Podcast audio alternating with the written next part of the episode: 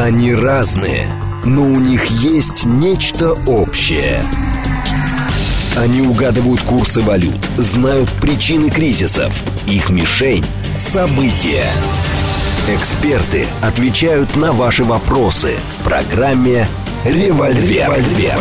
Программа предназначена для лиц старше 16 лет.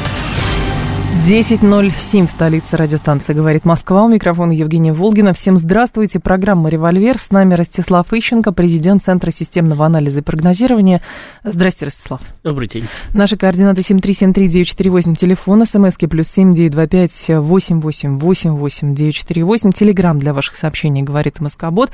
А, прямой а, в YouTube-канал «Говорит Москва», стрим там уже начался. Понятная тема нашего эфира, заявление Владимира Путина, а, пояснение Сергея Шойгу, именно так, мне кажется, нужно э, трактовать э, эти два выступления, которые были в последний час. Вот э, сюда же решение э, подконтрольных России территорий на Украине по вступлению в состав Российской Федерации. Референдумы назначены на ближайшие выходные и, соответственно, вот эта частичная мобилизация. Мы много с вами говорили, Ростислав, о том, пытались понять какие-то сроки. Вот. Вы, правда, человек, который говорил, что не надо вообще никакие сроки закладывать, это все бесполезно, это все гадание на кофейной гуще. Вот в данном случае, когда объявляется частичная мобилизация, мы говорим а, о том, что, скорее всего, это не полгода, не год, непонятно даже сколько. От чего все будет зависеть, как вы думаете? Ну, во-первых, если учесть, что э, Шойгу заявил, что армия собирается мобилизовать 300 тысяч человек. Да. Значит, надо понимать, что эти 300 тысяч человек на фронт попадут где-то через 3 месяца, не раньше. Ну, если завтра начнут призывать, то вначале их надо сказать, обучить, восстановить навыки, обмундировать, вооружить, да. провести боевое слаживание, а потом они только отправятся на фронт. И понятно, что завтра 300 тысяч не призовут, их будут призывать в течение какого-то времени. Угу. Месяц-два на это уйдет значит, где-то через три месяца все эти 300 тысяч могут оказаться на фронте. То есть, э, существенным образом э, количество войск на линии фронта может увеличиться не завтра, не послезавтра. Потому что у нас, как всегда, э, значит, наша самая шапка закидатели, которые совсем недавно рассказывали, что мобилизации нет, потому что войны нет. Угу. А сейчас Значит, тоже никто не говорил, да, и, что, и, в общем... И как-то, как-то даже не хотели обращаться к мировому опыту, потому что мобилизация всегда объявлялась до войны обычно. Значит, э, там, Первая мировая война, все страны объявили мобилизацию, только потом началась война. Угу. Потом стали объявлять друг другу войну. Вот. И даже э, накануне э, Великой Отечественной войны Советский Союз проводил скрытую мобилизацию уже... И учения в школах, кстати. Уже перед этим, за, за полгода, за год до этого, до начала боевых действий увеличивалась резко армия. Угу. Вот, не говоря уже, кстати, о наших противниках в этой войне, которые открытую мобилизацию проводили. Ну, так что это никак не связано друг с другом. Можно провести мобилизацию, но э, не объявлять войну. А можно объявить войну, но не проводить мобилизацию. Так тоже можно. А это вообще терминология сейчас это значит? Спецоперация, война, Нет, ну, мы, мы, мы, мы уже с вами говорили, что да. терминология не значит ровным счетом ничего сейчас. Вот, потому что, э, понимаете, терминология имеет смысл, когда есть определенные правовые нормы. Система международного права, об этом тоже давно говорили, американцами уничтожена давно и в ноль. Поэтому э, какие термины не применяй, как не изворачивайся, все равно наша позиция будет одна, а позиция наших врагов будет другая, потому что мы враги, мы воюем. Мы пришли к, ну, сказать, последнему доводу. Мы друг с другом воюем. Соединенные Штаты не скрывают свое намерение нас уничтожить. Мы свое намерение уничтожить Соединенные Штаты пока скрываем, но все хуже. Потому что э, другого варианта нам просто не оставляют. Угу. Мы, может быть, и хотели бы договориться, но с нами не хотят договариваться. То есть другого варианта у нас все равно нету. Вот, поэтому, значит, месяца три понадобится для того, чтобы сосредоточить потенциально вот этот мобилизационный потенциал на линии фронта. Так. Значит, ну, дальше, очевидно, логика подсказывает. Я вообще не знаю, у военных бывает своя логика, да, так. но э, политическая логика подсказывает, что э, чем э, более короткое время рабочие руки оторваны от экономики, тем лучше для страны. Ну, то есть, чем меньше людей служит, и чем больше людей работает, тем лучше. Ну да. Чем больше людей служит, то есть ест, но не производит, значит, тем для страны хуже. Ну тогда... Вступ... Значит, соответственно, значит, э, раз там через три месяца можно сосредоточить дополнительные 300 тысяч, а больше никто не ожидает, значит, то примерно через три месяца, через два-три месяца необходимо планировать операцию по сказать, э, окончательному разгрому Украины. Угу. Значит, э, вот. Дальше посмотрим, что из этого вырастет. Наш слушатель Сергей говорит, так может для начала пора Западу полностью прекратить поставку энергоносителей, сырья любого продовольствия, а то они на наших энергоносителях еще много оружия сделают и против нас направят. И получается очень странно. С одной стороны, у нас уже частичная мобилизация, а с другой стороны, мы прокачку продолжаем. Насколько я понимаю, мы сейчас почти не поставляем на Запад энергоносители. Значит, у нас все турбины сломались, какие только можно. Значит, э, по морю до, еще таскаем. До, до, до Запада сам не покупает. Значит, но никто же не может запретить покупать те же самые российские энергоносители у Китая, у Турции и так далее. Это да. Ну, мы, опять-таки, а мы будем продавать, потому что нам тоже деньги нужны. Мы продаем Китаю и Турции, а Запад покупает у них, и всем хорошо. Как вы считаете, а вообще решение сейчас о частичной мобилизации, хотя каких-то там две недели назад, да и вообще на протяжении полугода говорили, что нет, не будет, так далее. Понятно, ситуация меняется. Возможно, полгода назад действительно не думали, что придется. Но а, это же произошло а, после еще саммита ШОС. А мне кажется, что контекст важен. В данном случае не договорились, договорились или что это, как вы считаете? Ну, а почему тут ШОС к нашей мобилизации? ШОС вообще не военная организация. Нет, но там Китай ШОС, есть. ШОС, ну и что, ну ШОС политическая структура. И уж точно мы это самое, э, принимая решение о мобилизации, мы не будем советоваться по этому поводу с Китаем. Мы можем uh-huh. проинформировать, наших партнеров. Но для этого не надо лететь в Ташкент, можно позвонить по телефону. Это правда, вот. согласна. Значит, самое, вернее, в Самарканд.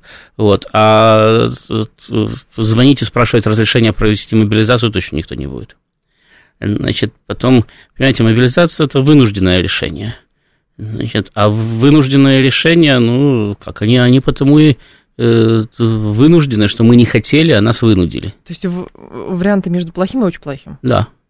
Значит, ну, опять-таки, ну, э, посудите сами, да? Угу. Значит, э, если бы можно было бы обойтись добровольцами, да? Ну да. Как у нас, опять-таки, некоторые э, талантливые э, читатели, слушатели, значит, смотрители, значит, писали, что да у нас добровольцев полно. Полно добровольцев. Сколько хочешь, только сразу в армию придет. Только эти добровольцы почему туда не приходили, поэтому и, появи... и появилась необходимость в этом самом, в частичной мобилизации, потому что людей на фронте стало не хватать. Значит, ну, это же не значит, что она ограничится этими тремястами тысячами. Потому что, я еще раз говорю, через некоторое время надо проводить операцию, то есть надо проводить наступление. Наступление – это в любом случае потери какие потери понесет армия в наступлении и каких она достигнет успехов, это мы узнаем только когда это наступление произойдет. Если к тому моменту, как наступление закончится, Украина не будет разгромлена, потери надо будет восполнять. Для того, чтобы восполнять потери, надо будет призвать очередное количество людей. Может быть, не 300 тысяч, может быть, даже не 100, может угу. быть, 50. Я не знаю, Но сколько. это все равно надо будет, понятно. Да, но если мы не закончим значит, войну одним ударом, а на это не похоже. Значит, просто потому, что против нас уже воюет отмобилизованная армия, и худо-бедно ее значит, вооружением и техникой обеспечивают. И опять-таки, ведь наши оппоненты на Западе тоже смотрят и оценивают ситуацию. Значит, и если они понимают, что они вынудили нас принять решение, которое мы принимать не хотели, значит, это для них направление продуктивное. Значит, надо поставлять больше оружия чем они с удовольствием займутся, они об этом уже сказали. То есть втягивание да. России то, то, то, есть, то, есть, то есть они будут, они будут просто поставлять Украине больше вооружений. Значит, э, соответственно, у нас будут возникать больше трудностей на этом самом на линии фронта. Украинская армия будет лучше вооружена. Вот, мы будем нести больше потери, это понятно. Вот, нам будет труднее проводить наши операции. Я говорю, я не знаю, как там дальше это произойдет. Может быть, удастся прихлопнуть Украину в рамках одной операции. Угу. Значит, а может быть, не удастся. Шойгу говорит, что вот я обратил внимание на это заявление, Россия воюет не только с Украиной, но и с коллективным Западом. Мы это расцениваем так, а, диалектически, вот, но по факту, по факту, а, это действительно коллективный Запад, который находится на Украине? Или все-таки коллективный Запад, который помогает только гаубицами, пушками, инструкторами и иногда наемниками? Ну, понимаете, э, дело в том, что это не ограничивается гаубицами, там, танками, наемниками, инструкторами и так далее. Угу. Дело в том, что, опять-таки, коллективный Запад сам сказал, что он против нас воюет. То есть это не мы придумали, это угу, они сказали. Угу. Они ведут против нас финансово-экономическую войну с целью уничтожить нашу экономику. И коллективный Запад не может вести против нас другую войну. Другая война коллективного Запада против России – это ядерная война. А в ядерной войне даже мобилизация не нужна. Пусть об этом говорит. Потому что абсолютно все равно, где вас убьют. В военкомате, дома, значит, или, самое, или уже с автоматом, или в воинском эшелоне. Потому что после ядерной войны, значит, даже, кстати, по минимуму, да, американцы считают, э, что считали, что в случае угу. их ядерного конфликта с Китаем, вообще понимаете, с Китаем, а не с Россией, у России значительно больше ядерных боеголовок, чем у Китая, значит, они могут понести потери до 50 миллионов человек только погибшими. Это огромные цифры. Вот, то есть понятно, что при конфликте Россия-США эти цифры умножаются сразу же на порядок, а то и больше. Значит, и они относятся и к ним, и к нам, и ко всему окружающему миру. Значит, вот, поэтому вести против нас э, обычную войну они не могут. Они могут вести против нас только финансово-экономическую войну. Они этим и занимаются. Обычную они, почему не они, они, ну, потому что вести в обычную не могут только опосредованно, при помощи Украины, при помощи еще кого-то. Но как только с нами в войну вступают Соединенные Штаты, допустим, mm-hmm. или Франция, или Великобритания, это война, оружие, это да. война ядерных государств. Ну хорошо, а Всё. а Польша?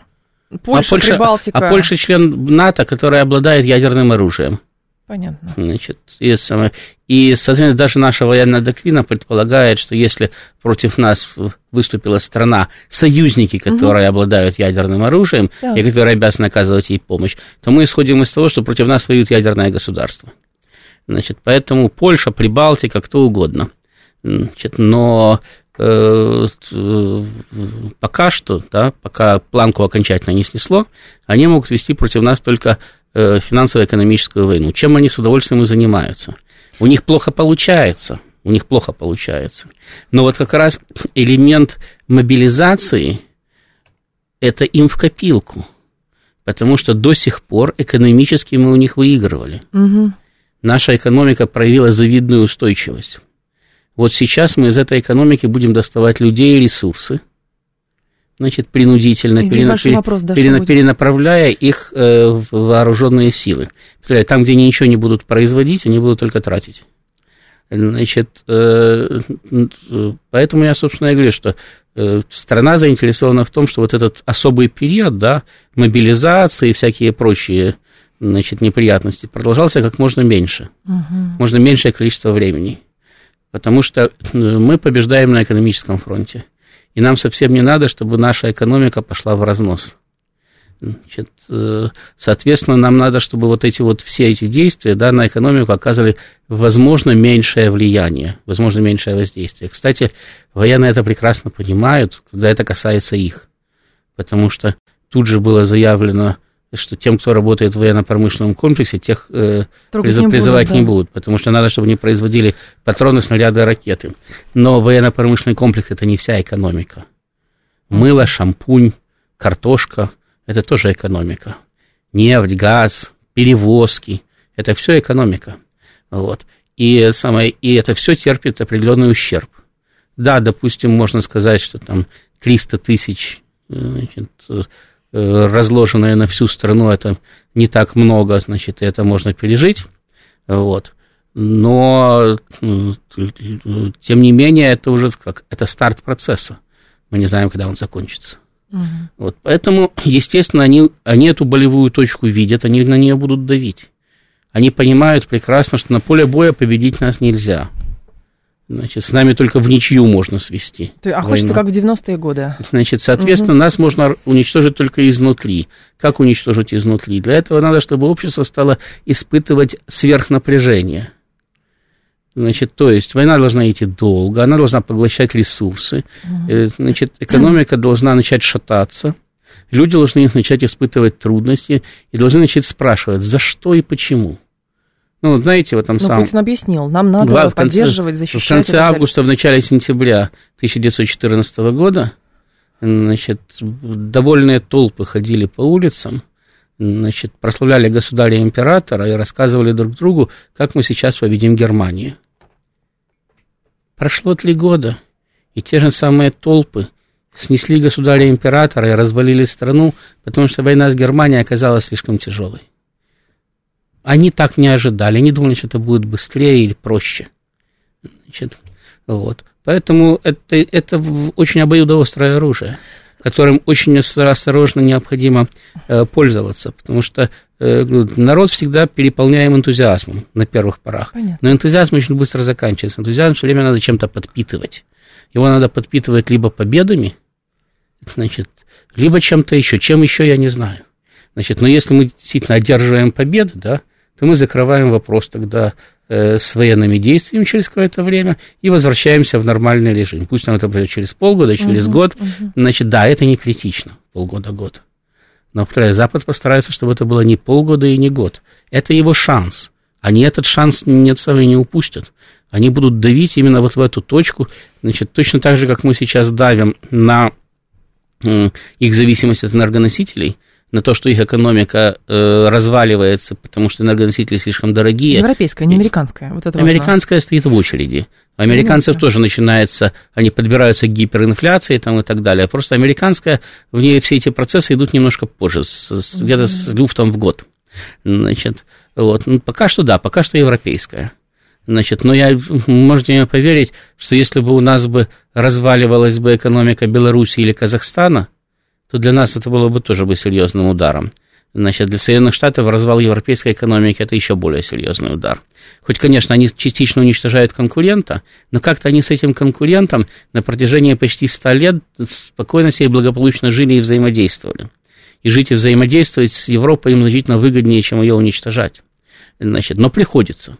Значит, в рамках вот противостояния с Россией им приходится идти на эти, так сказать, э, крупные жертвы. Так вот, мы наносим экономический удар, сильнейший экономический удар по этим самым, по Европе, по Соединенным Штатам, потому что прыжок энергоносителей вверх в цене, он сразу же закладывается в цену товара.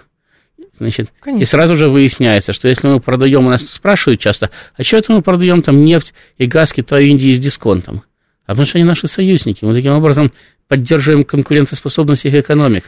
Они выходят на рынок со своим товаром, они вытесняют американцев, они вытесняют европейцев.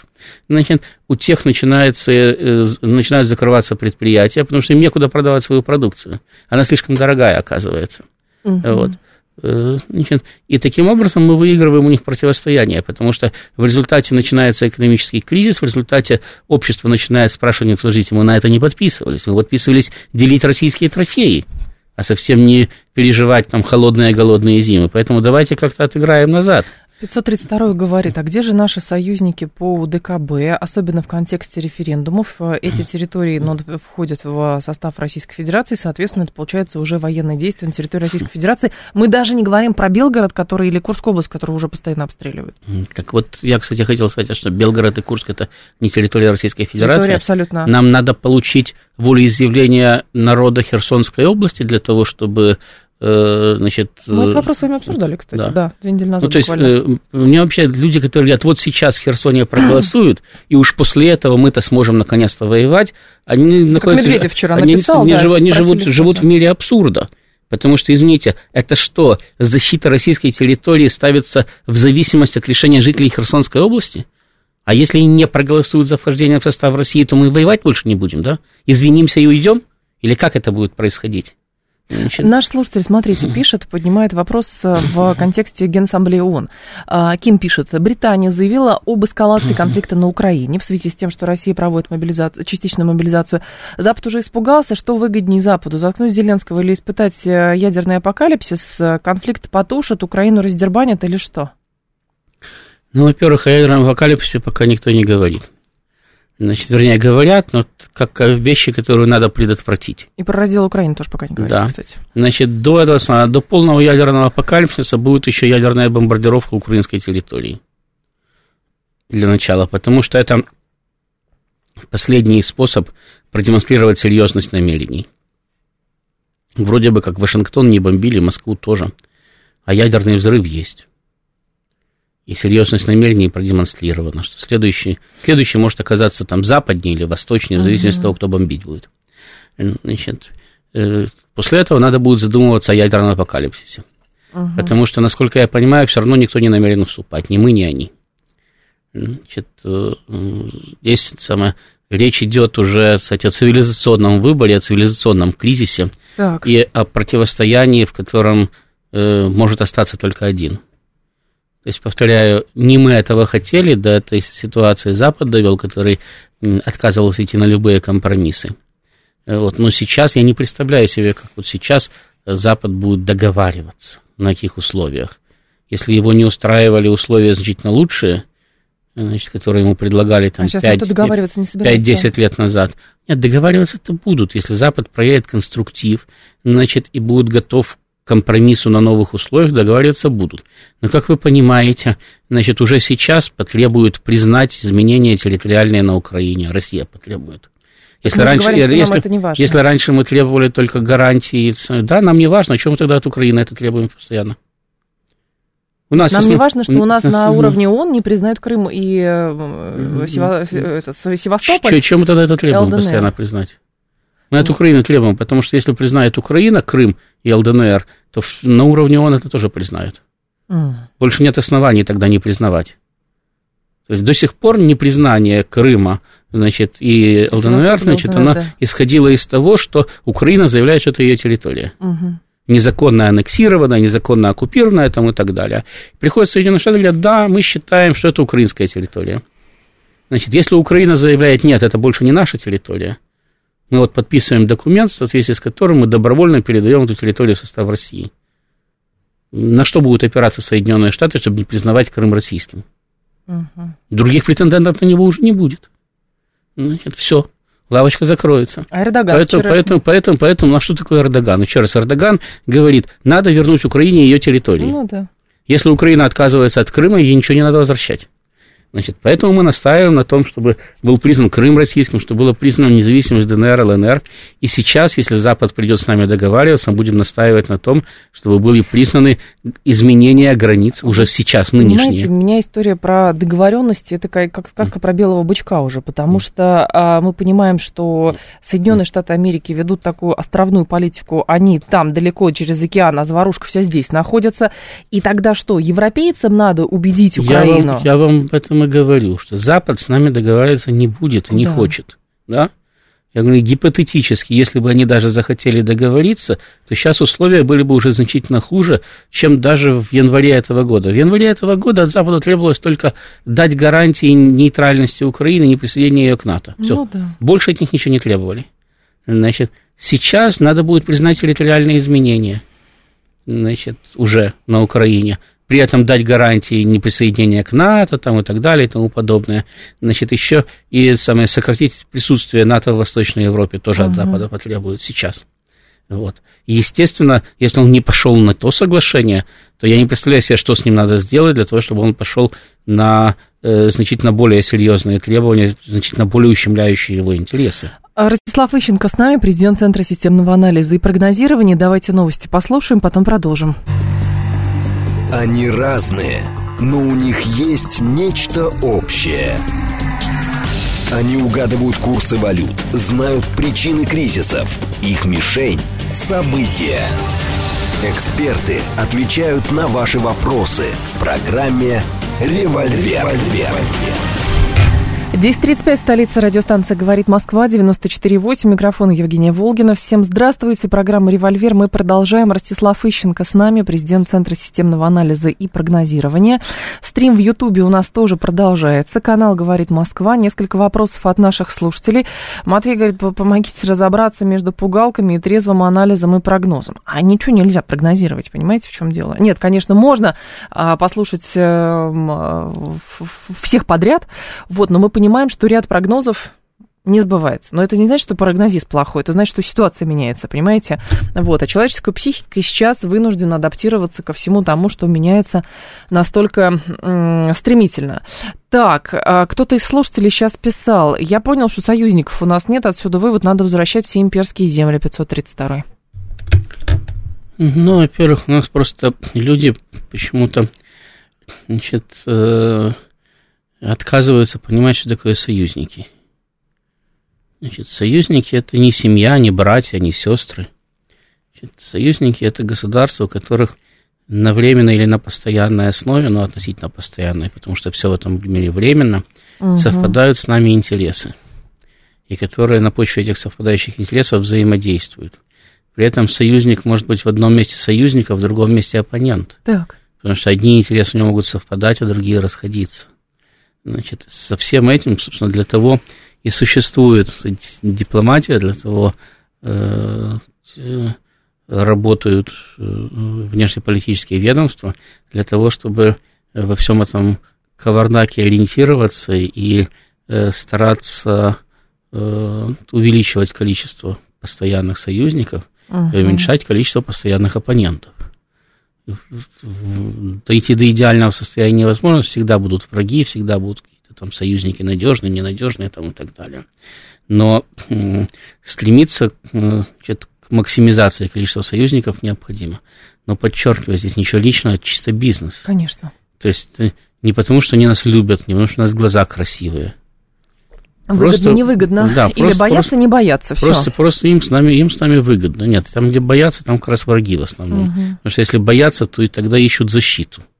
А всегда есть кто-то, кто предложит защиту от кого угодно. Мы от Америки, Америка от нас там, и так далее. Вот. Поэтому э, союзники обычно это те, кому с нами сейчас выгодно. И они с нами до тех пор, пока им выгодно. А мы с ними до тех пор, пока нам выгодно, кстати. Вот. Э, а никто, ты... никто не, не задавался вопросом, почему, например, в Херсонской области мы проводим референдум о присоединении к России прямо во время войны, угу. значит, а скажем, независимость Приднестровья там до сих пор не признали. А нам люди а Приднестровья независ... пишут, а, а мы ждем до сих пор. А независимость, там, допустим, Осетии и Абхазии признали только после того, как Грузия напала. Значит, э, Потому что речь идет об этих самых, о э, интересах государства. И государство ставит свои интересы, свои угу. собственные, а не интересы там Приднестровья, Абхазии, Осетии и так далее. В той степени, в какой они совпадают, значит, в той степени мы взаимодействуем. Вот сейчас сложилось так, что мы посчитали выгодным, да, демонстративно э, присоединить Херсонскую область к России, Запорожскую, но мы их присоединим. И нам даже не будет мешать тот момент, что в момент подписания документов, вот в ту же секунду, как только будут подписаны документы э, о том, э, что э, новые четыре региона входят в состав России, угу. Россия сдаст Украине один из крупных своих областных центров в Запорожье. Почему сдаст? Потому что там находятся украинские войска. А Запорожье будет укра... российским городом. А, вы имеете, я поняла, да. То есть в крупном российском областном центре будут находиться украинские войска. Значит, до сих пор этого еще не было, а сейчас будет. Но это будет означать, ну, я не знаю, формат... Ничего это не будет означать. Будем вести боевые действия дальше, и когда мы освободим Запорожье, один бог знает. Но когда-нибудь, наверное, освободим. Вот. То есть вы имеете в виду присоединение в административных границах, я, означает я, формально, я, что там, да, там я, находится да, я, армия я, противника? Я, я, я, я, я имею в виду, что само подписание бумаги uh-huh. не означает, да, что украинские войска разворачиваются и уходят из Запорожья. Понятно. Его все равно надо освобождать вооруженные силы. Как до этого надо было освобождать, так и сейчас надо освобождать вооруженные силы. И когда, допустим, Путин в своем выступлении говорит, что э, цель специальной военной операции защитить Донбасс, угу. то это понятно. Только каким методом его защитить? Потому что э, мы же прекрасно понимаем, что мы возьмем Славянск, Краматорск, Запорожье, а Украина стрелять не перестанет. То есть надо будет все равно двигаться дальше. Мы же не можем подойти, выйти на административные границы Донбасса, сказать, все, больше не воюем. Давайте, уходите, больше не воюем. Они все равно будут воевать. И надо будет двигаться дальше. Надо будет добиваться на поле боя капитуляции киевского режима. Почему до сих пор не бомбят энергетическую инфраструктуру? Дейзи говорит, вроде бы огрызнулись после того, как контрнаступление в ну, Харькове во-первых, было. Во-первых, вроде бы бомбят уже, да? Энергетическую инфраструктуру. Ну, один раз, одну ночь. Вот. Во-вторых, во-вторых, опять-таки, обращаю ваше внимание, что после того, как будут подписаны документы о принятии э, э, четырех областей в состав России, угу. мы уже будем стрелять не по украинскому городу Запорожье, а по российскому городу Запорожье. И нам точно так же, как мы говорили украинцам про Донбасс, а что ж вы стреляете по своему населению в Донецке? Могут точно так же из Киева это вернуть. А что ж вы стреляете по своему населению в Запорожье? Ну, нет, они, подождите, это, это другое немного, потому что мы же будем как бы выгонять э, а они тоже выго... противника. Они тоже выгоняли как бы армию противника. Они же, не, они же не говорили, что не по населению стреляют. Они говорили, там есть российская, российские войска, мы их выгоняем. И сепаратистов выгоняем, которым помогает Россия. Значит, а, а свое население нет, мы не трогаем, мы его любим, свое население. Так что... А, кто-то из слушателей сейчас писал, так, так, так, сейчас скажу, а как там люди проголосуют-то в Запорожье, Каблихон, Саша говорит, ну... Ну, послушайте, как надо, так и проголосуют. Все объявлено в любом случае. А, вот, а там... уже, уже же сказали, что, э, значит, эти области будут присоединены к России. Значит, как надо, так и проголосуют. Значит, тем более, что нам же все равно признают этот референдум на Западе или не признают. Его все равно не признают. Там не признают, да. Ну вот, поэтому нам абсолютно... А мы говорим, что нам это не надо, потому что мы с вами 8 лет пытались договориться, а теперь мы да, будем по- сами по- это поэтому, делать. Поэтому, я, кстати, сам, понимаете, я вообще не являюсь сторонником лишних движений.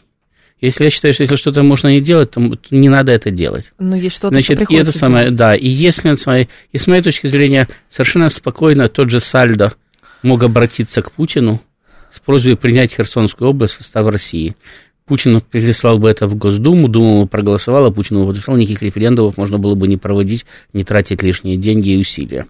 А Значит, с, точки, с, точки, да? с, точки зрения, с точки зрения демонстрации Западу, что мы можем, это было бы даже эффективнее. Значит, мы бы сказали, а может, кстати, так мы, мы, мы, бы сказали, да нам даже референдумы не нужны. Что хотим, то и присоединим. Вот сами примем решение, сами присоединим. А почему не пошли этим путем? Хотя, кстати, еще не вечер, сегодня только среда, а все это с 23 ну, числа должно начаться. То есть еще сколько? Еще два дня. Не знаю, потому что, очевидно, мы, мы говорим, что мы опираемся на народное волеизъявление. Мы не принуждаем народ жить в России, а народ сам хочет жить в России. Значит, поэтому мы проводим референдум. Только я просто, я, я не знаю, кого мы этим пытаемся убедить. Запад на это дело абсолютно наплевать значит, он все равно скажет, что референдум нелегитимный. Кстати, мы бы такой референдум бы тоже бы не знали бы, могу вам сказать. Ну, мы Косово значит, не признали. Вот, э, ну, что? Косово мы не признали. Ну, там не было референдума. Ну, да. Э, ну, но сам ну, факт ну, отделения мы не признали. Да, но, это самое, ну, в принципе, мы его бы тоже бы не признали. Так что тут ничего такого экстраординарного нет. Запад не признает, мы признаем. Значит, признаем с референдумом, признаем без референдума. Не вижу никакой разницы. Но слушатель пишет, например, Львов, Киев, Кривой Рог не признаны нашими территориями, их можно спокойно накрывать. И вопрос, как будут а, дальше развиваться mm. боевые действия, и можно ли, в принципе, это прогнозировать? Ну, я думаю, что в любом случае, если мы уже говорим о том, что на Украине, скорее всего, будет применено ядерное оружие, то понятно, что э, мы ожидаем ужесточения э, боевых действий, в том числе и более жестких ударов по городам, по инфраструктуре и так далее. Это просто неизбежность, потому что э, война диктует свои законы. Хочешь, не хочешь, но ты либо проиграешь, либо будешь воевать так, как положено. Угу. Значит, а не рассказывать о том, э, что у всех война, а у нас защита мирного населения. Так не бывает. На войну приходят убивать. Защита это уже кстати, э, второй этап для того, чтобы защитить, вначале надо убить врага. И при этом сделать так, чтобы враг не убил тебя. Угу. Значит, вот после этого ты можешь, если ты выжил и убил врага, вот тогда ты можешь защитить мирное население. Значит, и повторяю, это является вторым действием по отношению к первому. Вот. Поэтому мы сейчас видим, что постепенно ужесточается э, наша позиция. Там, если говорить о том, что было, допустим, в феврале-марте текущего года по сравнению с тем, что происходит сейчас, значит, так это две это... большие разницы. И будут становиться жестче и жестче. Потому что Россия не может себе позволить проиграть на Украине. Нет. Если мы уже дошли до того, что мы у себя объявляем частичную мобилизацию, то чего жалеть враждебное население враждебного государства? Угу. Как теперь будет действовать Украина, с вашей точки зрения? Так же, как и действовала. Э, им-то чего? Значит, хм, с их точки зрения, они, в общем-то, действуют достаточно успешно. Я э, могу вам сказать, что там в марте-апреле, да, э, российские войска находились э, под Киевом, примерно в пяти километрах от, там, или даже в трех, от, ну, в пяти, наверное, от квартиры моей мамы. А сейчас они находятся более чем в 500 километрах оттуда. Значит, что украинцы должны считать, что у них плохо развиваются события? Значит, начиная с мая месяца нашими войсками были очищены Киевская, Черниговская, Сумская и Харьковская области. Угу. Значит, э, вот, э, значит, соответственно, они будут действовать так же. То есть они, как они действуют? Они мобилизуют как можно больше пушечного мяса, ну, да. получают под это дело западное оружие и бросают это пушечное мясо в бой. До тех пор, пока люди будут идти в бой, и до тех пор, пока Запад будет давать вооружение, зачем менять тактику? Она же себя оправдывает. Ну, а мы Значит, настаивали на том, что мы бережем личный состав. Ну, и бережем э, гражданских. Значит, ну... По возможности. Да, по возможности именно. Вот. Личный состав мы вынуждены беречь, потому что у нас его не так много. Понимаете, в Украине на экономику наплевать. Угу. Украины ее уже нету. Ее содержат Соединенные Штаты. Значит, она может всех, кого поймала, отправить на фронт. Да им, им э, эти рабочие руки в экономике не нужны. Пусть идут на фронт и там гибнут. Значит, соответственно, у них другой немножко подход к этому самому, к э, личному составу. Но сама Украина, понимаете, сама Украина не сопротивляется, то есть идеологическая составляющая там довольно мощная. Вот в чем дело. Сама Украина не сопротивляется. Значит, Люди идут, есть, да, я, я, я вам об этом говорю, что народ идет себе спокойно воевать. Вот. Поэтому Э, рассказывать о том, что мы жалеем народ, который вообще-то против преступного режима, это в пользу бедных, это себе дороже. Потому что этот народ преступный режим защищает. Он угу. с ним солидаризируется. Угу.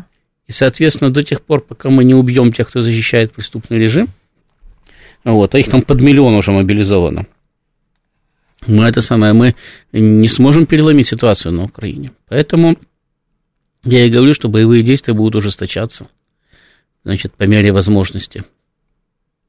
Наш... И это самое, и понимаете, э, э, там, где проходит линия фронта, там, где проходят интенсивные боевые действия, ведь населенные это пункты исчезают. Население оттуда уезжает, населенные пункты исчезают. Потому что, ну, нельзя взять э, ни городок, ни село, ни большой город, если там сопротивляется противник, а ты по нему не стреляешь. То есть, да, потом его можно как Мариуполь восстанавливать. Но вначале его надо стереть с лица земли. Если там сидит противник, и он там сопротивляется, по-другому ты его оттуда не достанешь. Никто еще по-другому не придумал. Наш слушатель говорит, «А, воюющая Россия, страшный сон Запада, дипломатические пути начнут искать для урегулирования конфликта на Украине и дальнейший ее раздел. Румынам одно, венграм другое, а Польша третье, Россия четвертое. Ага, страшный сон, страшный сон, но тем не менее именно Запад провоцировал Россию к боевым действиям на Украине. Провоцировал, провоцировал на протяжении нескольких десятков лет. Ну, понимаете, э, Евгения, если кто-то хочет заставить вас воевать, он заставит вас воевать. Потому что э, можно, можно как угодно долго сопротивляться этому, угу. но рано или поздно значит, вас прижмут к стенке, и у вас будет вариант либо капитулировать, либо воевать. Значит, поэтому в конечном итоге было понятно и так, что рано или поздно Россия воевать будет.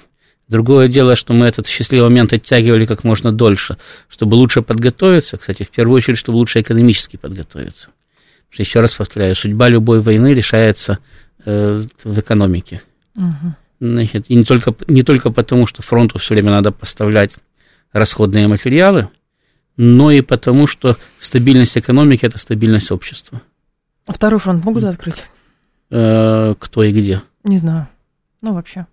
Наш слушатель ну, просто есть, несколько есть, человек то есть, об этом пишет. Монголия на нас нападет? Нет, или Япония? Нет. А, или фронт... Венгрия на Украину? Ну, кстати, может быть, Или помните, Китай на Польша, Соединенные нет, Штаты. Польша периодически, ну, про Тайвань тоже говорят, но, правда, mm это сейчас на грани фантастики. А, говорили про конфликты по границам Российской Федерации, там, Таджикистан, Киргизия, Армения, Азербайджан, ну, на что все равно их, нужно... Их, их пытаются раздувать. Отвлекаться. Их пытаются раздувать. И более того, значит, э в конфликте, допустим, в э, Закавказье, да, там понятно, что допустим, и Турция будет поддерживать Азербайджан, и Азербайджан будет пытаться улучшить свои позиции угу. до тех пор, пока Россия занята на Украине.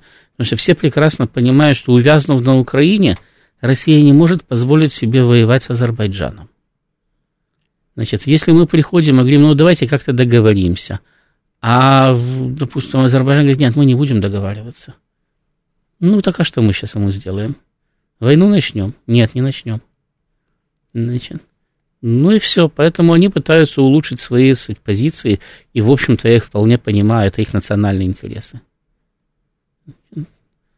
То есть они хотят э, э получить максимальный выигрыш вот, э, от этой ситуации, которая сейчас сложилась. Вот они его добиваются. Было бы странно, если бы они бы думали бы о наших национальных интересах или о национальных интересах Армении. Они думают о своих, о турецких, о азербайджанских. Ну, интересно, что если как бы все идет условно по сценарию Соединенных Штатов, а, то получается вариантов для переговоров в принципе нет, потому что, ну, условно, то, что началось в 90-е годы, очень хочется, видимо, чтобы сейчас это все закончилось не знаю, разделом во-первых, России. Во-первых, не все идет по сценарию Соединенных Штатов, но вариантов для переговоров действительно нету. Потому что Соединенные Штаты не собираются договариваться на сегодня. Нет, в частности, не по сценарию Соединенных Штатов пошла экономическая война.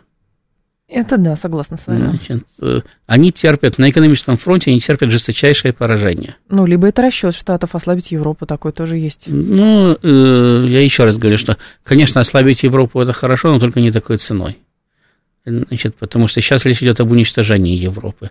А Европа – это из оставшихся американских союзников практически 90%. Значит, и потеряв Европу, американцы теряют и логистические цепочки. Значит, они теряют и поставщиков э, большого количества э, видов э, незаменимой практически продукции. Угу. Значит, они теряют и крупного э, экономического партнера, в том числе теряют емкий рынок. Ну да. И много-много еще чего теряют. Вот. И в результате это ослабляет и Соединенные Штаты тоже. И повторяю, э, катастрофа Европы экономическая, она не отменяет катастрофу Соединенных Штатов, она ее только чуть-чуть откладывает, угу. буквально на год-полтора. То есть следом за Европой Соединенные Штаты все равно катятся в ту же самую бездну. Поэтому для них важно не уничтожить Европу, для них важно ценой Европы уничтожить Россию. То есть они пытаются таким образом значит, создать э, для России неприемлемую ситуацию. Вот. И, и в, в первую очередь экономическую. Они прекрасно понимают, что, допустим, воевать мы можем долго. Э, э, в Афганистане воевали, ну и на Украине можем воевать. Невелика самая разница. Говорят, Значит, разница между Афганистаном и Украиной все-таки есть. Ну, конечно, там горы и мусульмане, а здесь степи и христиане. А по степени значимости? Ну, и по степени того, что это надо завершить как можно? Или мы уже признаем, что надолго это? Нет, ну Афганистан тоже надо было завершить как можно быстрее. И никто не собирался там 10 лет воевать, кстати, когда вводили войска. Угу. И на Украине, кстати, не собирались воевать даже полгода, когда отправляли войска. Собирались за месяц все закончить. Но человек предполагает, а Бог располагает. В любой войне мы с вами об этом неоднократно говорили – в любой войне, в любом политическом противостоянии есть как минимум две стороны, обычно их значительно больше. Угу. И каждая пытается отработать свой интерес. И ни у кого не получается отработать свой в чистом виде. У всех есть определенный баланс победы и поражений. И побеждает тот, у кого побед больше, а поражений меньше. Вот тот побеждает в конечном итоге.